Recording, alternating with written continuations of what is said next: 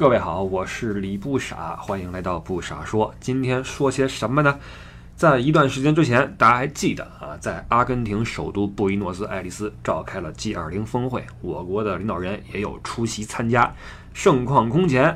但是呢，在会上有一个比较逗的事儿，就是法国总统马克龙给晾机场了。大家一定还记得这个新闻啊。出了机舱门之后，左看看右看看，只有那个都不是机组人员，是那机场的那地勤穿一黄马甲啊，国内黄马甲正闹的，又看见黄马甲，很尴尬，跟人家握了握手，一时沦为笑柄。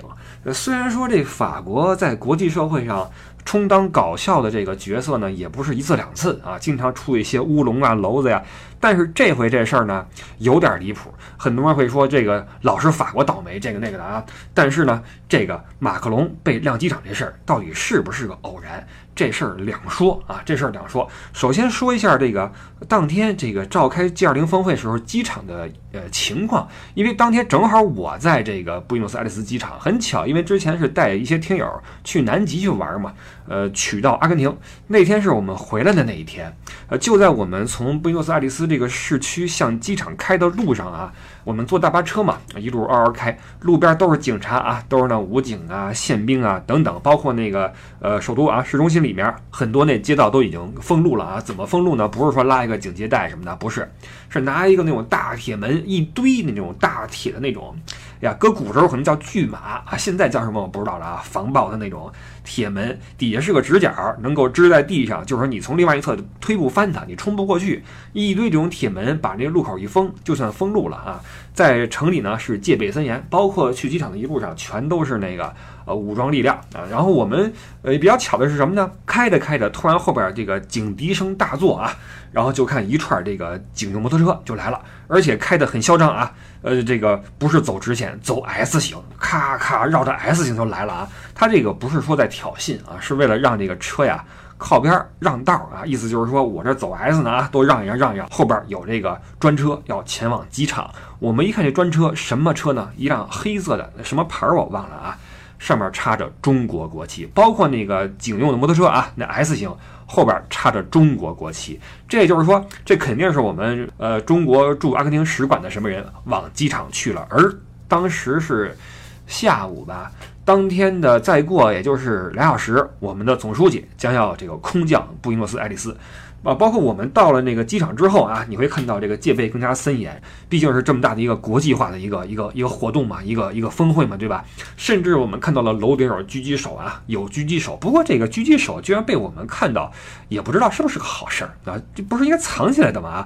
不过这就不说了啊。这个当天这个看到很多插着我们国旗的这个迎宾车队呢，使得我们车上很多人很兴奋，一是觉得哎，我们这个中国国旗飞驰在这个阿根廷的高速公路上，我们在开道什么的，有种自豪感。再一个就是我们能够和我们的那个总书记啊同时到达机场这个事儿，让人觉得既是个巧合，又觉得哎很有意义啊。所以一时间呢，大家都很兴奋。那说这个呢，是为了从侧面告诉大家，这阿根廷不是没有准备。怎么可能说一个飞机到了之后，载着国家元首的飞机到了之后没人去接机呢？这个事儿你说是偶然吗？我个人认为不是个偶然。你就说法国老师小料，这次怎么又轮到他了？这也太巧了吧，对吧？所以这个事儿呢就值得深挖一下。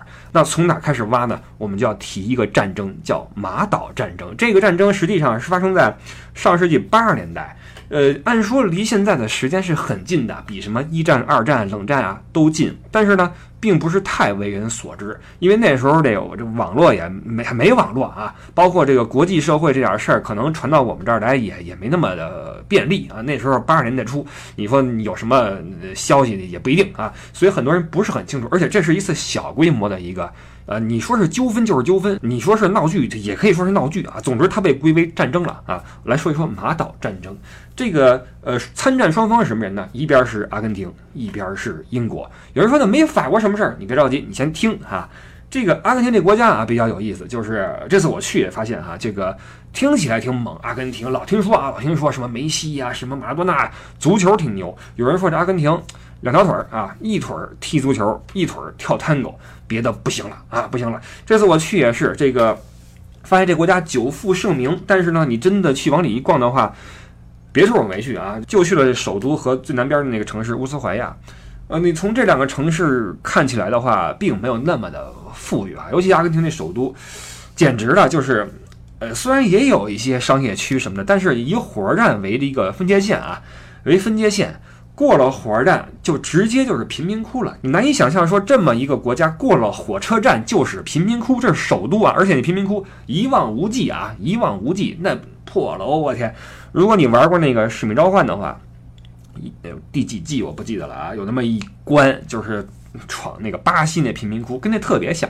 它还不像是法国巴黎外边那个破棚子，吉普赛那破棚子，那风一吹就倒了，还不是，都是明显是经过设计装潢的，就是说它还是有那个什么砖啊、什么水泥板的垒起来的，基本上都是2-3层甚至3-4层，中间也没什么玻璃啊，都是那破窗户，然后恨不得拿布一挡就挡上了。然后这个顶层都是一些这个露天的一些，要么就是做饭的炉子呀，要么就是什么太阳能板呀。太阳能板都算好的，然后算好的，里面都是乱七八糟的羊肠小道啊。据说警察都不进去啊，那里边有自成体系，自己的一个江湖啊，就很大，一望无际。就你很难想象一个首都怎么能这样。所以这阿根廷这个国家也比较奇怪，就是它是一个曾经跻身这发达国家，但是后来呢又不幸沦为了发展中国家的这么一个存在。比较的蹉跎啊，上世纪70-80年代吧，也算风光一时啊，国民经济位列世界前10，这国民也算富裕，国力也算强盛啊，军事也可以，有航母嘛，那时候有航母啊，号称南美小霸王啊，这是阿根廷。结果这个也后来不知怎么搞的，就一落千丈啊。到了这80年代初，这个当时呢是一个军政府统治啊，这个叫加尔铁里那个领导人，这个一看说这个不行啊，这个通货膨胀，然后这个通膨率是600%以上，这是1981年啊，然后 GDP 下跌了11.4%，哇，一看这不行，这民怨沸腾，然后这个民不聊生，这怎么办呢？这国家就颓下来了。然后这个加尔铁里一看，不行，我们得转移一下这矛盾，怎么转移呢？我们整点那个外敌出来啊，利用我们的这民族自豪感、民族自尊心啊，这个找个矛盾出来，然后大家同仇敌忾，再拧成一股绳，恢复一下我们阿根廷那个以前的荣光，对吧？这是他的一个初衷，就是为了转移一下民众视线，然后这个缓解一下国内这经济危机啊，包括政治危机啊。于是呢，就盯上了马岛这个地方。马岛是什么啊？马岛是片群岛，在阿根廷往东啊，海里头啊，500公里的这么一个地方，大西洋的南头啊，全称马尔维纳斯群岛。这个群岛在英语世界叫福克兰群岛啊。为什么在英语世界还有个名字呢？因为它一直是一个英国的一个殖民地啊。这个布宜诺斯艾利斯有一个市中心啊，有一个5月广场，纪念的是1810年它的一个5月革命，就是从此就独立了嘛，摆脱了西班牙统治。这也是为什么他今天说西班牙语啊。1810年开始，阿根廷成为一个主权国家，也继承了这个包括马岛在内的很多的西班牙的属地啊，然后在该岛设立了一个行政区和军政长官什么的。但是呢，到了1833年，也就过了23年，英国又把这岛给占了，然后宣布说英国拥有该岛主权。从此之后呢，这个马岛一直是归英国管啊，然后包括经营啊，这岛上边的居民也都是英国后裔，都是英国人啊。这个岛你说要论资源没什么，主要是一片战略的一个要地啊，因为它在你想大西洋的最南头，英国什么地方呢？大西洋最北头，等于这是英国的一个远洋基地，是它这个日不落帝国的一个重要组成部分。所以这关于马岛这个归属问题啊，这个英阿双方啊一直就争论不休，到底归谁管，争论不休。那这时候呢，这个加尔铁里就看中了马岛这个地方，准备从马岛下手啊，打一场战争，把这个马岛呀抢回来。他之所以敢这么干啊，因为想这么干的原因我们知道了，敢这么干的原因是什么呢？英国那时候呢，渐渐没有了当年日不落帝国的威风，就是大英帝国的殖民体系正在逐步的坍塌。你像什么加拿大呀、澳大利亚呀、新西兰呐、印度呀、非洲吧，各个殖民地相继独立啊。那昔日这个殖民地遍布全球的这日不落呀，只剩下包括马岛在内的几处孤零零的海外领地。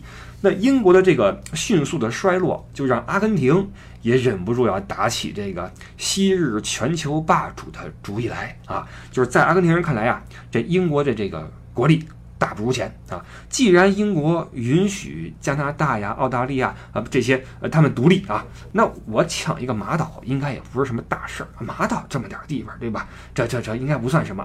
于是到了这个1982年3月下旬啊，3月19号，阿根廷当局雇佣了一些废五金商人啊，登陆了马岛以东的这个南乔治亚岛，从那儿开始下手，在上边插个旗子建一营地啊，就说这块归我们管了。英国一看不行啊，你这什么意思呀？立刻提出了外交上面的抗议啊。结果没想到，过了也就是10来天，到了4月2号，阿根廷继续直接向马岛发动了军事攻击。这岛上面的守军一共就100多个英国人，吓一跳，什么意思呀？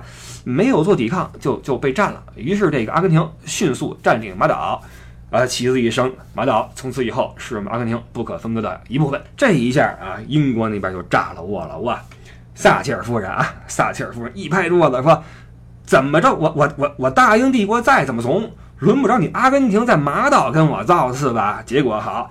这个冲冠之怒啊，这个大手一挥，这个海军、空军、陆军来不了啊，海军、空军一齐上阵，从地球北边就开过来了，地球紧北头开去紧南头，这个决心之强啊！当时伊丽莎白二世的二儿子，当时是安德鲁王子啊，随军参军就来了。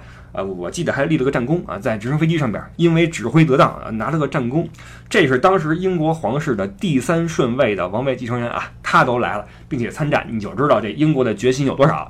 阿根廷这回就傻了嘛，因为阿根廷从来没想过英国会，就是他没有一个 plan B， 就是他觉得我占了之后，英国应该就算了，就不要了，对吧？就不要了，就心知肚明，就没想到英国怒了，而且怒了之后真的是大军压境啊，就开过来了。阿根廷那时候已经上百年没有打过说正经的仗了啊，就很缺乏战争经验。这海陆空三军不论是从装备啊，还是到经验呀，包括战斗意志，包括临场指挥啊，都是渣。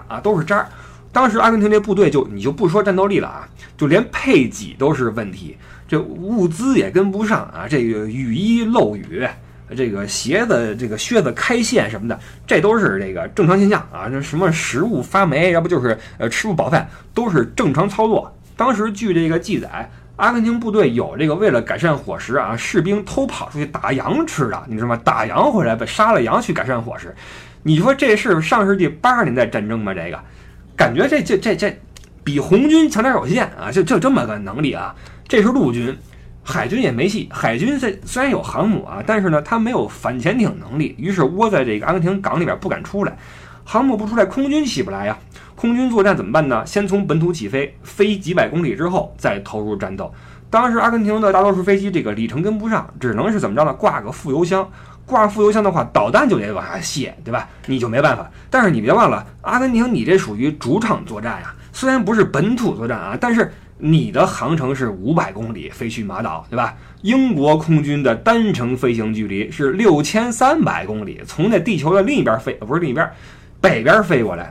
这就意味着英国空军如果想执行一次轰炸任务的话，往返飞12600公里，就飞个10几小时，为了投几个弹，中间还要进行数次空中加油。当时英国的这个轰炸机叫火神啊，在当时是创下了这个一个世界纪录，就是空军最远的这个最远距离的作战记录。这个记录是直到后来海湾战争被美军的那个 B2 打破啊。就这样，这个阿根廷占领马岛之后，兴奋了20来天，岛又被抢回去了啊，又被英国抢回去了，因为英国能打嘛，对吧？所以这次所谓的马岛战争，基本上是阿根廷一个现眼的这么一个行动啊，一个3-4千万人口的一个。半工业国，主要是农业啊，你挑战一个曾经的一流的一个大帝国，而且你先不说这实力硬实力对比，你想想你这国际地位，对吧？就算你是收复殖民地，英国国际地位有啊，人家1战2战打完了，人是对吧？身边都是什么人？你身边什么人？你收复殖民地你可以谈，你也别动手抢了，对吧？你上来之后直接插旗子强攻马岛，你说不过去，对吧？你说不过去，结果最后让人给拍了。所以这次战争呢，就这么就宣告结束。那说到这儿为止，有人会问说，这到底跟法国有什么关系啊？这马克龙握手没人握，跟这有什么关系呢？实际上，这个马岛战争里边啊，你要说这个阿根廷这个军队也不是没有辉煌过啊，也拿下过短暂的丰功伟绩，是什么呢？其中最牛的一次呀，是把一艘英国的军舰打沉了啊，就是谢菲尔德号。这个谢菲尔德号是当时那个年代最先进的驱逐舰啊，当时是阿根廷的飞行员啊，依靠自己的这个良好的经验啊，过人的胆识啊，这个超强的技巧，躲过了英国人的这个监测，打出2枚导弹，导弹贴着水面一路飞驰啊，其中一颗偏了，另外一颗打中了那个舰的中段，直接扎进了厨房，然后厨房爆炸啊，炸死了这个厨师若干。之后没几分钟，整个军舰就开始失去全部动力，然后燃烧爆炸，最后缓缓的沉没在大西洋里面啊，一共是死伤了40多人。这一炮是直接是改变了传统的海军作战的一个思维，就海军作战从传统的这种主力舰的这种对垒，变成了大家相互藏着掖着，然后靠这个飞机来投这个导弹来炸你。这一下这个英国这舰一沉，阿根廷人乐坏了，这回我们这个谢菲尔德大捷，那我们这个丰功伟绩，我们这一颗导弹啊，几十万美元，你一个这个军舰上亿美元，这是什么投入产出比，对吧？我们牛啊！于是这个导弹成为了战局的关键。注意啊，关键来了，这个导弹是哪来的呢？这个导弹叫飞鱼导弹，是上世纪80年代最先进的一种导弹，产自哪儿呢？产自法国，也就是说，这个导弹是法国卖给的阿根廷。阿根廷在打沉了这个谢菲尔德号之后，立刻继续向法国求购这飞鱼，结果法国说对不起，我不卖了啊！你有钱我没货，我不卖了，对吧？这很明显啊，就是法国看到战争爆发之后，法国会站在谁一边？你想想，法国会站在谁一边？英国、阿根廷，对吧？法国、英国二战那是兄弟，对吧？那是兄弟，所以法国这时候直接说对不起啊！就算之前你还有求购合同，我货不给了，不给了，因为你开战了嘛。这时候如果我再继续向你输出武器的话，等于我变相参战，对吧？我参战，我就算我参战，我恨不能打我哥们儿英国，对吧？不能打英国。而且这个你如果到现在为止你觉得法国这个说辞说得过去的话啊，法国最后甚至把那个阿根廷那导弹的核心密码、核心控制代码给了英国，这就是说阿根廷的导弹彻底就废了，就没有用。那这对于阿根廷来说，纯属于你要说背后捅刀子可能也不至于，但是你关键时刻有点拉偏架的意思啊，拉偏架的意思。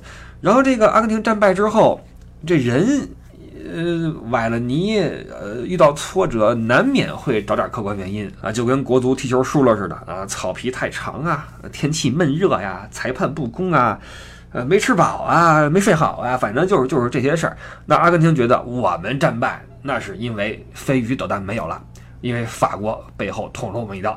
所以从1982年起，阿根廷跟法国之间就有点芥蒂啊，就有芥蒂。那这俩国家平时也碰不上啊，也没工夫去聊这些事儿。那么这回 G20 峰会，既然你法国总统来了，那我就恶心恶心你呗，对吧？所以说这次的 G20， 马克龙被晾在机场不是一个偶然，当然了，这是一个个人的一个揣测啊，个人揣测。如果你说，法国就这点儿背啊，那也有可能啊，也有可能。总之呢，今天的不傻说的就是这个事儿。